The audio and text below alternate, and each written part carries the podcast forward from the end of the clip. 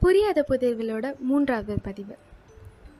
பார்த்து பழகும் நொடிகளை விட பிரியும் நொடிகள் அதிக கதை சொல்லும்.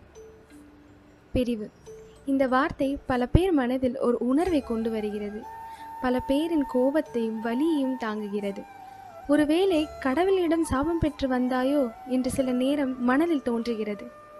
சொல்ல முடியாத வழி சொன்னாலும் புரிந்து கொள்ள முடியாத வழி. அவை தாகத்திற்காக தவிக்கும் உயிரின் உணர்வை போன்றது. ஆம் பார்க்க முடியும். என்னவாக இருக்கும் என்று யூகிக்க முடியும். ஆனால் அவரவர்களுக்கு வந்தால் மட்டுமே உணர முடியும். சற்று உள்வாங்கி யோசித்து பார்த்தால் அவை பல அழகிய கதைகளை சுமந்து வருகிறது. ஆம் முதல் நாள் பள்ளிக்கு செல்லும் போது அம்மா அப்பாவின் தற்காலிக பிரிவு காலாண்டு விடுமுறையில் பாட்டி வீட்டின் பிரிவு பதினெட்டு வயதில் பள்ளி நாட்களின் பிரிவு இளைஞனாக்கிய கல்லூரியின் பிரிவு இறுதி படுக்கையில் நெருங்கியவருடைய பிரிவு பஞ்சம் விளைக்க மண்ணின் பிரிவு அவளுக்கு பிறந்த வீட்டின் பிரிவு. இவை எல்லாவற்றிலும் ஒரு அழகிய கதை அடங்கிய பிரிவுகள். கோபம் அழுகை ஆனந்தம் வலி வேதனை இந்த பிரிவு எல்லா விதமான உணர்வுகளையும் உள்ளடக்குகிறது.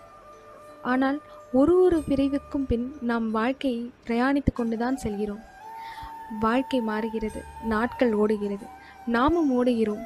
அந்த பிரிவின் நினைவுகளை மூட்டையாக சுமந்து கொண்டு நம் இறுதி பிடிக்க வேறே. நன்றி.